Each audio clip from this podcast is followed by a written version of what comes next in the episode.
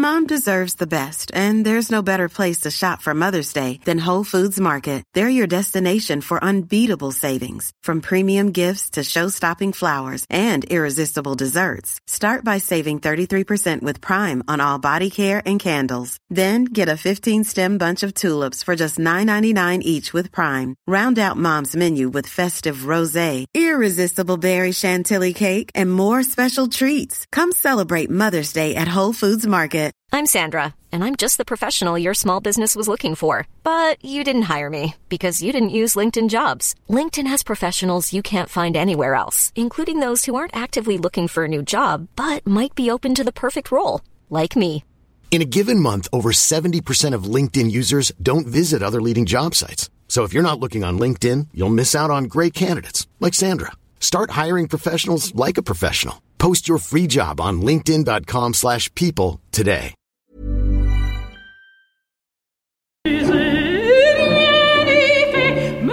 Well, that is, of course, Maria Callas, but is the Habanera from Carmen, that fantastic, glorious opera by Bizet, which is coming to the stage of Cork Opera House for Valentine's Night, the 14th of February, with Niamh O'Sullivan singing the role of Carmen. So I chatted to her about it.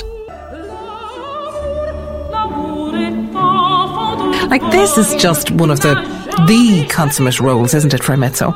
Absolutely, and you know, it feels kind of mad that I haven't done it yet. I mean, this will be my debut. I've done, you know, the famous arias and concert, and I've done scenes from Carmen, and I've done the whole role in English with English National Opera, but I haven't done it in French. So this will be my first time, and to do it at home is amazing, and what an opportunity for my first time to sing it to be from my hometown. I did, I wouldn't wouldn't want to do Carmen for the first time anywhere else. So it's it's so exciting to have to get to do it at home, and also terrifying, of course. Now, listen, anyone who's a fan of opera, of course, has a huge repertoire to draw on, but even anyone who isn't a fan of opera knows Carmen. That's the thing, like, it's the music, the character, the rhythm, it sort of pervades Absolutely. society. Whether you've any clue that Bizet wrote this opera about this, you know, gypsy Carmen or not, everybody Yeah. knows it. Everybody knows it, and that's the terrifying thing about Carmen. Uh, You know, it's like oh, the, the habanera. You know, the first the first aria that Carmen's saying da da da da da. Like the minute that introduction starts, in no matter where in a concert or audition, it's just like the pressure straight away because everyone knows it. Like you said, even people who don't necessarily go to opera or in, enjoy opera as such, you know, they know it. And um, but that's the great thing about Carmen. It's like hit after hit, and yeah, I'm sure we'll do. Hopefully, we'll do a great job on the 14th. That particular song, for it to be Carmen's first one when she comes out onto the stage, you know, with that pulsating rhythm, dum, da, Yes. dum, dum, dum. Yeah, you know, it builds up this sense of anticipation before you even open your mouth. And like it is quite the introduction for a character on stage, isn't it? Absolutely, that is really yeah. It's her. So she has a little bit, a little bit of like a recit- recitative beforehand, you know, um, saying, "Who am I going to give my love to today? Um, who am I going to pick today out of the group?" And that's she has like two lines, and then she gets straight into it. And I think that kind of, like you said, that introduction at the beginning is so her. It's like this. She has this kind of aura about her that is like almost like untouchable. And I think this um dum bum bum bum like just really gets her straight away. It's like really Carmen straight away. You have to yeah. move with it, don't you? Like even Absolutely. You know, it, it really does draw you. So for people who don't know the story of Carmen, let's kind of set the scene for who she is and where she is and where we're meeting her at the very beginning of this opera, which gathers this whole scene together. Yeah, well, Carmen is yeah a gypsy girl who works in um, a cigarette factory in Seville, Spain. She's a woman, you know, who craves love, um, but in turn, like this creates um, obsession and jealousy. She's the type to kind of not have to do anything. And men and women are, are falling at her feet. She's a sort of aura, you know, that's completely irresistible and knows exactly how to use this to get what she wants. And I think people find this like very attractive and very, yeah, intimidating but attractive. She's Um, so yeah. vital and, you know, feisty Absolutely. and she's sexy and she knows her own Yeah. mind and she's not afraid to toy with people if, if that's what's needed. And she gets into Yeah. trouble, like in one of the very early scenes, obviously, she gets into trouble for fighting in the factory. Exactly. I mean, she I think, you know, people would say she's like, of course, she's aggressive and she's bold, you could say, but she, I feel like she's quite honest. I think she's, she doesn't lie to herself and she doesn't lie to others like this fight okay who knows what happened but she she fought for something that she felt she needed to fight for in that moment you know, I feel like she's she was used to maybe from the past having to fight for everything and like go into survival mode a little bit. So she's a, she's a bit like a tiger. I feel like you know, if one thing gets her, she'll go and like she's really kind of she'd pounce. You know, I don't think she's as as bad, I guess, as people might think she is. You know, I think it's she's she's fighting for herself all the time. I, th- I think it's very true, like what you said. She's yeah. completely honest the entire way through the opera. Yeah. You know, so she's going to be arrested, and Don Jose is sort of persuaded through her seductive powers to go easy on her, and he ends up falling sure. for her. He's madly exactly. jealous of anyone else. And then may. she starts to lose interest because she's she falls in love with the bullfighter Escamillo and the more she loses interest, the more obsessed he becomes. So it's uh, the more obsessed Jose becomes. I mean, so it's like it's always this forward and back thing the whole time, you know. And it's the whole thing of like what she says in the aria, habanera at the beginning, you know, how, you know, if someone doesn't love her, she's going to fall in love with them. Or if they do love her, she won't love them. And this whole thing. So every time, you know, every time Jose at the beginning when he was acting as though he didn't see her and wasn't noticing her. She wanted him to, so she went toward him. And then when he was getting too obsessed with her, she stepped back. It's just, it's love, isn't it? And it's the chase.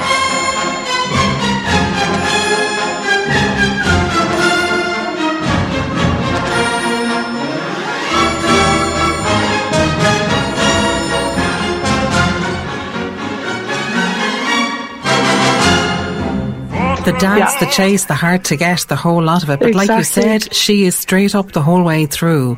Like to, to, to sing that role then uh, for you as a singer, you know, where there is this deep physicality, all of that Absolutely. passion, that huge honesty, that she's feisty, yeah. she's a fighter and everything like that.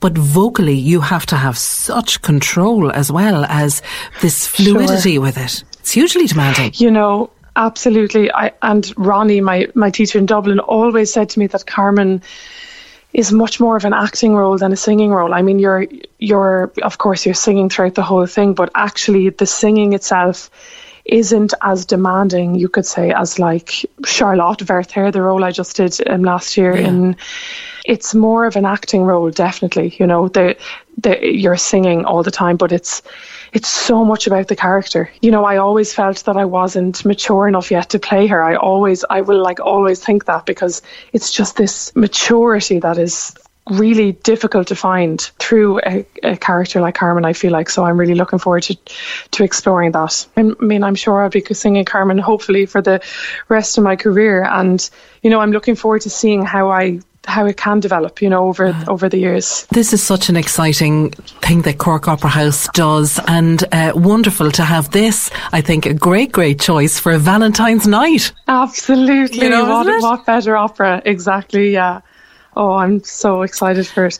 You know, it's it's amazing how how they are able to give us this platform and to you know they I guess they, they had kind of asked us what what roles we'd be interested in doing as part of the Cara O'Sullivan Associate Program, and they just took it on and you know like it's it's a win-win for them and for us you know so we're we're really excited to get to try out roles at home for the first time you know and you mentioned of yeah. course that you are one of the Cara O'Sullivan associate artists which again another fantastic initiative in the Cork Opera House her name will never be forgotten her legacy will always be celebrated and for those of us Absolutely. who knew her it's just such a joy to be able to see other artists like you who would have known her as a you know very very young performers that she would have yeah. seen and recognised and encouraged along the way to, to see mean, singing in, in this for- format is fantastic. I'm sure people are sick of hearing me say, you know, Cara was my absolute go to Idol when I was in my teens, and um, I used to go to everything she was in. And she really, really helped me at the beginning of my career as well. Always texted me saying,